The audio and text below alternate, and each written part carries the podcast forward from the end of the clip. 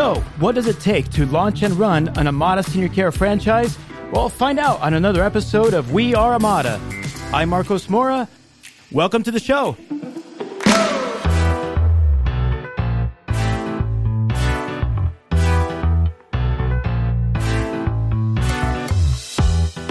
Hey, everybody, welcome to this episode of We Are Amada. This is an amazing episode. I know I say that every single time, but I really mean it this time. And I meant it the other times too, but especially this time. We have Rob Storey on with us. He is our franchise partner in Northwest Indiana and in Orland Park. He is a Purdue graduate. He's like a, a legend in Indiana. At least that's what he tells me.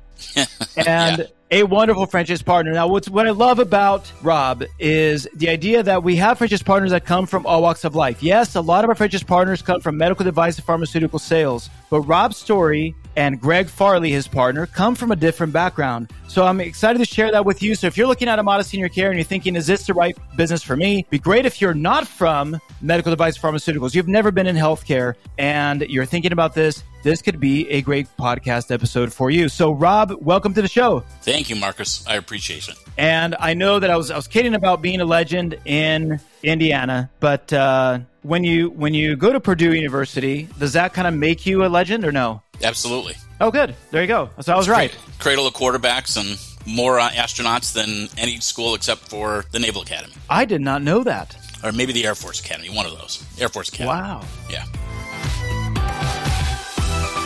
Let's go back to, I, I love the fact that you were sort of kind of in healthcare, but not really. So, give us a little bit of your background, uh, going from after college, and what what were you doing after that, and lead us all the way to stumbling on to Amada Senior Care. Sure. So after college, I worked at uh, Little Caesars, which is a chain pizza place. I worked there for about seven or eight years in the store, you know, in the restaurant, and then for a few years as a district manager. From there, I went to CVS Pharmacy, uh, worked in the store as a front store manager. So I was in the store for um, four or five years, and then after that, I was a district manager for about 14 years, 13 years, uh, managing, you know, 20 plus locations across Northwest Indiana. You know, all the recruiting and implementing sales plans and people management, that kind of stuff. And then um, I knew in my role as a field manager that it was not a role that I would want to retire from. It was a pretty high burnout rate. I was seeing my colleagues that had been in that role longer not retire from that role. And I knew that as time went on, I was starting to feel like there was, um, it was very difficult for my team to meet the goals. And I was finding myself increasingly bothered by the things I was asking my team to achieve. Wait, wait, bothered by like the the quotas were higher. The quotas or? were higher. Yeah, it was it was it was you know trying to do more for less. Um, yeah. You know, my team was working really hard. It seemed like when I was in the stores, there was they were they were highly stressed, whether it was in the pharmacy or in the front store. You know, I saw it on their faces. I saw it in the way they interacted with each other and with with myself, and um, it, it just you know, I was middle management. And when you're in middle management, to me, you know you're doing a good job when the people below you are not happy and the people above you are not happy. You know, it's interesting, but, you know, John Pascal, our franchise partner in Texas. Yeah. Yeah, John come came from uh, it was Best, the, the Best Buy, I believe, or one of those. Best Buy, yeah. And I remember talking to him how, and I think this is true about retail. Retail and restaurants, there's there's sort of a, it seems to me an unspoken like there there are no there are no hours. Don't you no. just work like forever? Yes especially as a as a regional manager, was there there was no expectation of you taking time off, right? You just work like crazy. Correct. Correct. You were always the phone could ring at any moment with some emergency or something you had to drop what you were doing and deal with. So you start to feel like, hey, the, and and you also said that you saw a lot of your colleagues. You said not retiring. Is that what you said? Correct. They were going on to other careers. You know, they, they oh, were choosing to they were choosing to leave before hitting that retirement point because it was just you know they've been doing it for 10 plus years and it was i think for them had gotten to the same point that you know i'd gotten to gotcha okay so so now you're at that point you're you're tired of asking your team to do more with less you're looking at what could be my next career and how did you find amada senior care uh, through linkedin was how you know I was I guess recruited from Tim Valencia, yeah. and you know he and I had had a few conversations over the course of a few years. It wasn't like it was hey this is a great idea and I'm just going to jump at it. You know I thought about it. You know for for me having a stable income was extremely important. You know, I wasn't ready when I first was put in contact with Amada to take that kind of financial risk. I'm not that type of person. And you know, I had kids in college and things like that, so I, I needed to know where where my next meal was coming from. And uh, as time went on, I you know I got to a point where I could I could take the risk and the lure of me being able to determine what success looked like was very appealing. And so I did. I talked with Greg, who was, you know, worked with me at CVS. We, we worked together for 10, 12 years at CVS, and there was no one in the world that I would want to do this with than Greg. And, you know, he and I talked about it, and we did some of our, of our own investigating and checked out some other companies and just really fell in love with what Amada had to offer. And Greg had been at CVS for just as long? Maybe a few years less. I think he was at CVS maybe 13, 14 years, somewhere in that neighborhood. Wow. Wow. And, and so you go to him and you say, Hey, I'm thinking about this home care company. I think it could be interesting. Was he, was he like, yeah, let's take a look at it right away? Was he hesitating? How, how did that go? He was definitely ready to look right away. He's very aggressive. And when he gets an idea, he runs full force at it. And that's one of the things that I think is awesome about working with Greg. And so,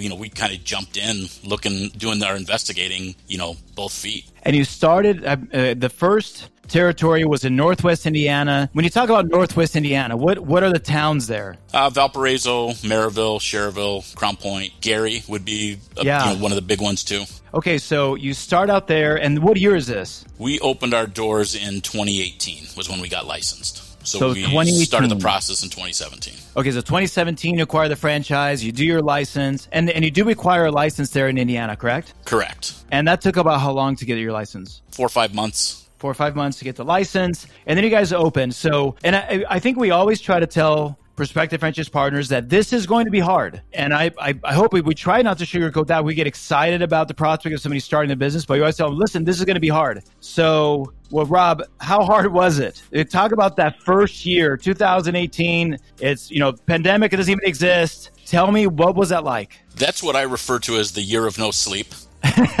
yeah. So it was a, it was it was hard because you're not not only are you not bringing in paycheck, you're very concerned about when you start bringing on clients and bringing on caregivers you've got all these people that you're now responsible for their you know sort of well-being whether it's providing a, a, safe and profitable environment for your caregivers and providing quality caregivers and a safe environment for your clients. And it's just it's different in the home care space lots of times, you know, kind of being up at night waiting for that last caregiver to clock in so I could go to sleep. Uh, something happens last minute, just like with anyone, you know, you have last minute call offs, and I can't tell you how many times I got out of bed at 10 o'clock and said to my wife, All right, I'm, I'm heading to a shift you know, and be working something from 10 at night until 7, 8 the next morning when we could yeah. get somebody else there. So it's, it's not uncommon, but I wouldn't change anything. But it was that first year is extremely stressful. Getting to the point where you are breaking even was like kind of your first milestone. And then being able to draw a paycheck is the next milestone. And that all happens in that first six months to a year. For you guys, it did. And, and I know that for some folks, it can be a little bit longer, but it definitely takes a lot of sacrifice. And and I think it's funny that you talked about you were having all these feelings at CVS about overworked. And I think it's this is not a knock on CVS. Let's talk about that. I mean, great organization, but Absolutely. I think we all get to that point in corporate America. But now you leave, and I got to believe that year was even harder than any of the years with CVS. Yes, I would agree in a lot of ways. The the one way where it was different, which is I think for me ultimately why I was so happy to be out of kind of that corporate setting was that I'm the one determining what success looks like. Right. No one else is telling me, "Hey, you did great, but you got to do more." Something about this. that, isn't it? The the sacrifice. I mean, it pulled you away from your family. It it sleepless nights, the the craziness, the conflicts, the issues and yet what so do you, do you feel like you were happier during that year than the than the last few years of cvs oh 100% absolutely. That's so crazy. Yes. I know what you mean. I, I think we're all fairly entrepreneurial and there's something about when you in fact when you look back at those days there was this amazing drive and amazing like you could do anything. You feel like a teenager again because you're you're so scared. You're so wired up to get stuff done. And i i actually miss i miss those startup days even though looking back, I remember how hard it was, but I actually missed that feeling. So now, so it's 2018. Let's see, how many years is that now? You're now in your fifth. Been open for five years. Been open for five years. You're in our top 10 franchise partners in all of the United States, which is absolutely amazing. So, after that ridiculously hard, hard year, what do you attribute the success you guys have had? Is it just hard work? Is it you're super intelligent and handsome? Like, like how? What is it? How how did you go from that year? And I know, by the way, I know it's still really hard, right? I mean, the business still continues to have its challenges. But let's go first with what do you attribute your success and Greg's success over these last five years? I think it's the fact that we don't give up and you, you keep pushing, you keep trying. You're going to get told no 10 times before you get told yes. And it was, you keep doing it. You keep, you do what's right and the money will follow. You know, we always have, we treat our caregivers, we treat our clients the way, you know, we would want our family treated. We would, you know, whether they were an employer, whether they were a client, and the rest of it follows if you do right by everybody in this industry, you can't help but become successful because eventually the right people are going to see that type of culture and they're that's who they're going to want to connect themselves to you know your referral partners uh, your social workers and things like that because that's the type of people they are. Yeah and you have I, I, guess doing what's right. What i've always seen when i see you guys at the annual conference uh, when i see you guys at the award trips you have been able to stay good friends um, and there's a lot of trust before that. So a lot of folks that are looking at, and somebody listening to this episode may be thinking about bringing on a partner, maybe a spouse or a friend. And I would say that out of our franchise partners, probably, I don't know, Rob, would you say that two thirds of our franchise partners have some sort of partnership and a third don't? Is that, I think that's, is that, isn't that about right? Probably, yeah. Right? A lot of, a, lot spouse of or a friend. Yeah. And partnerships don't always end up that way. It can be very challenging on a marriage. We were strongly cautioned against it. Our, our attorney, when we were setting things up, told us multiple times, you know, you got to have this, um, you know, our, our agreement, you know, hammered out because partnerships mostly fail. Yeah, it's kind of like marriages, right? I mean, it's yeah. really, really hard. If you're married, you know what I'm talking about. It's wonderful. It's amazing. I love my wife. If she's listening, Carolina, I love you. but it's freaking hard. It is. So uh, what do you attribute your? listen, I find that to be a huge success. A lot of businesses are able to make it. A lot of partnerships don't, even after the business makes it. That's a, a weird thing to say. How did you guys do it? I think first and foremost, because neither one of us take ourselves too seriously. right. So I get angry at Greg. He gets angry at me. We're, we're both jerks when we need to be and um, we work it out and it rolls off our back. We're both different people, and we wouldn't be anywhere as successful as we are without Greg as a part of it and without me as a part of it. We both bring something different, and we're very similar in a lot of ways too. But I think we both respect each other enough to know that the things that are different about each other is also what makes us better as a company. I love that. I love that. I think that's so cool, and and I think anybody that is thinking about a partnership should should see how you guys have uh, have done it. And I think sometimes that there's a little bit of luck there, but what you said that you're different yet respect each other and have different skills sometimes it just works, right? I've had business partners that I wanted to strangle and they want to strangle me. And I've had business partners that I've absolutely loved. Sometimes, and, and I think what you said about writing everything down and having everything defined so that you may have daily disagreements, but you don't have major disagreements about the structure of the business. Do you think that doing all that, doing all the pre work of putting everything in writing, has that been helpful? I think so. But I mean, really, we were both so laser focused on being successful in this industry and very quickly grew to love what we do that we're both, even if we're pulling in different manners, we're both pulling in the same direction. And it's always about building the business and taking care of our clients and taking care of our caregivers and supporting our office team and stuff like that.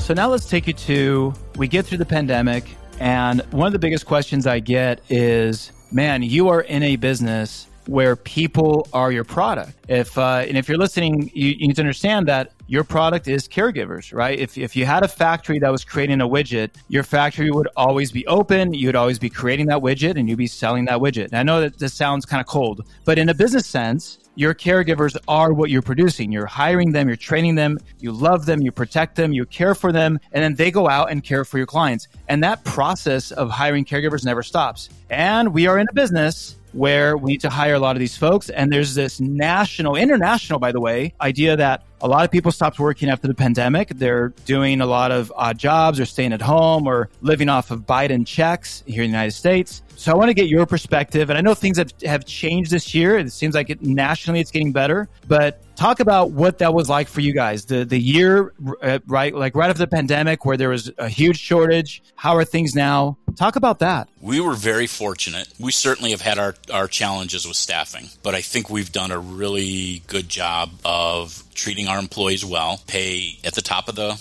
pay scale. That's not everything, but that's a part of it. It's right. once that's a good way to get people in the door. But once they're there, you've got to you've got to treat them the right way. And we never have turned down a client because of staffing. We've always been able to meet those needs. Rob, that isn't that's that's crazy. Yeah. And I'll, I'll say right now, I I think that's rare in home care most entrepreneurs will get a day where they have to turn down a client because they didn't have the caregiver. And sometimes you even have to refer it to another home care company. I know this sounds crazy, but that's the reality that it, it can happen. You're saying you've never had to do that? Nope. The only time we've referred out to another company is, is Medicaid, just because we don't take Medicaid. Sure. That is amazing. Otherwise, how, somebody calls us LTCI, VA, or private pay. The, the answer is yes. Okay, so hang on. So is it because uh, I, I, hear from some entrepreneurs that in, in Amada that they they owe that to we are just in a market where I can find caregivers easily, or I have the best recruiter in the world, or I have this niche.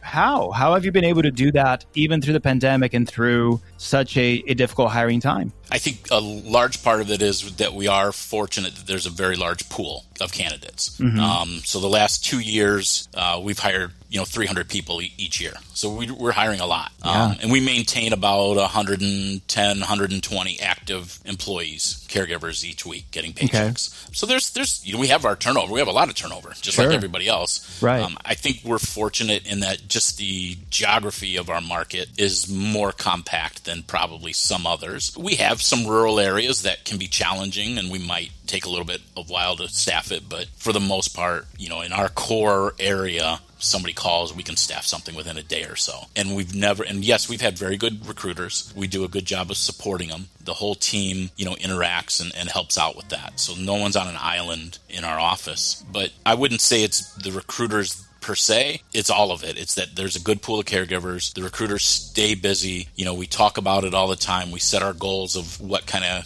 caregivers we need. Our recruiters, all of our recruiters have been our schedulers first so they understand what the need is. They understand That's interesting. to stay ahead of it. And were a lot of them caregivers first? Some were. Okay. And we've been, Greg and I have been very thoughtful about who we hire into our office team and being very strategic about building diversity. Not just diversity of like race and, and things like that, but also their backgrounds. We have people that were caregivers. We had people that came from healthcare industry. We can't have people that came from outside healthcare industry. We want to have people that think differently because we, we don't need a company of Rob Storeys. We need a company of a whole bunch of different voices bringing different ideas. I need people to challenge what Greg and I, you know, say because it's it's too big and there's too many people involved. We need we need a, a, diversity of thought. Okay, so I I love that you said that. Tell me, how big is your staff uh, aside from caregivers? How big is your staff today? Besides me and Greg, we have seven people in our office. So here's a pattern that I've noticed. I've noticed that, and this seems like it goes without saying, but it's so apparent. Our top 10 franchise partners have done a really good job at hiring extremely good people and not just counting on their own devices, right? Because you can only do so much. And I think a lot of times an entrepreneur will hire good folks, but perhaps not folks that are better than they are. And from what I'm hearing from you, that that is not for you too, not a challenge at all. You're happy to hire people that perhaps are even better at doing their, their jobs than, than you guys are and counting on that team. And, and it comes down also to being willing to pay the price for that. Um, yes. Now, I might be putting words in your mouth. Have, have you seen that that is part of your success is paying the right people well and bringing that team in? I mean, has that been part of the formula? It has, and then we also try to maybe once a year, twice a year, do kind of like a, an engagement survey type thing. So I'll anonymously ask our team to, you know, respond to certain questions about, you know, open-ended questions about what they like, what they don't like, things they'd like to see us change, things like that. And then I try to talk to them individually and just see how things are going and if there's things that we can do better. And usually we don't get a response of "I want more money."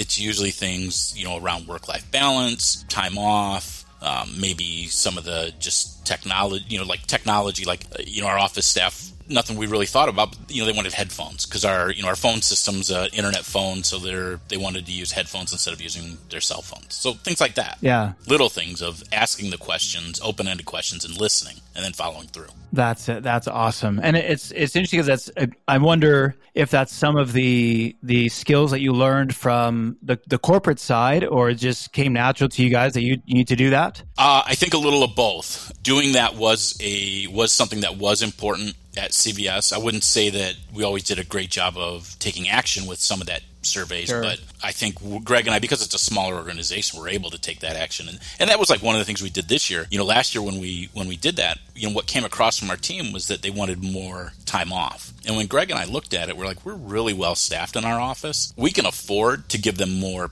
paid time off, it's still going to cost us the same amount over the course of a year. You know, it's not like it costs us more because it's not like if I one of my schedulers takes a week off, it's not like we're replacing that payroll. So we we doubled their paid time off to go That's from amazing. you know a week to two weeks starting off, and then you know accelerated the time off they're able to they're able to take as as they you know are with us longer and longer. So five years, you're in your fifth year. What do you see for the next five years? What's what's in the roadmap for you guys? Uh, we're continuing to grow in Illinois.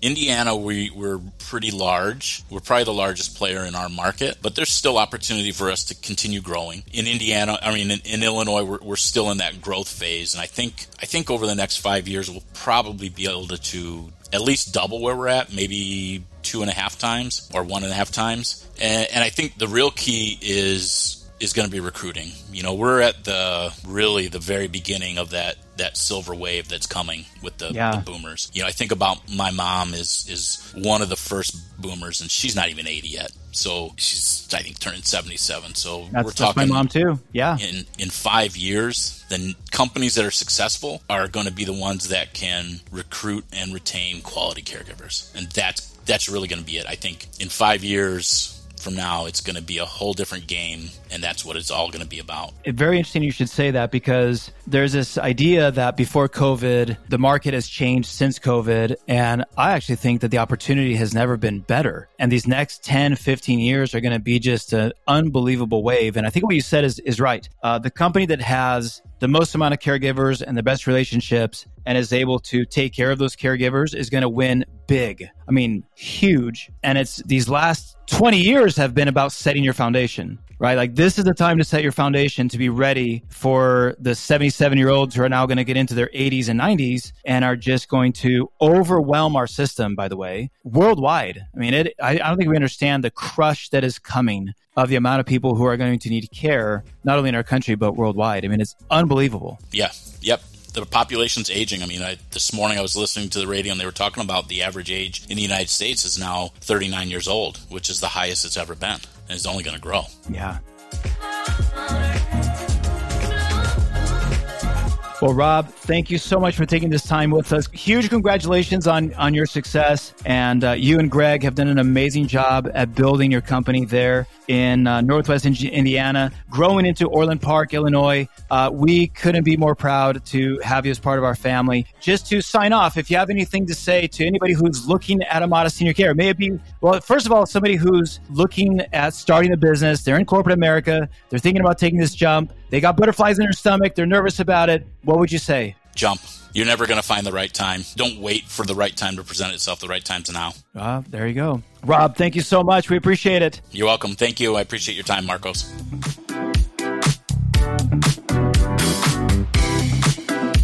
All right, everybody, thank you so much for joining us for this episode of We Are Amada. If you are interested in pursuing that jump, go to www.com. Do you have to say that anymore, Rob? You have to say www.com. Everyone knows that's where you go, right? I think so, yeah. Can't I just say go to amadaseniorcare.com slash franchise? Absolutely. Yeah, you don't have to say that anymore. No, or you can save yourself your, all that time. Yeah. You're going to get days back. I know. I can never get that time back. You can also go to your email and type in Amada, and I'm sure you've got an email from Tim Valencia, our VP of Franchise Development. Tim is who Rob mentioned earlier, spoke to him the very first time. And so Tim has been here since gosh, before Amada was Amada, and uh, he can help you go through this process. I'll be there as well. So if you're interested, please go and reach out to us, continue your discovery process, and we'll talk to you all soon. Thank you.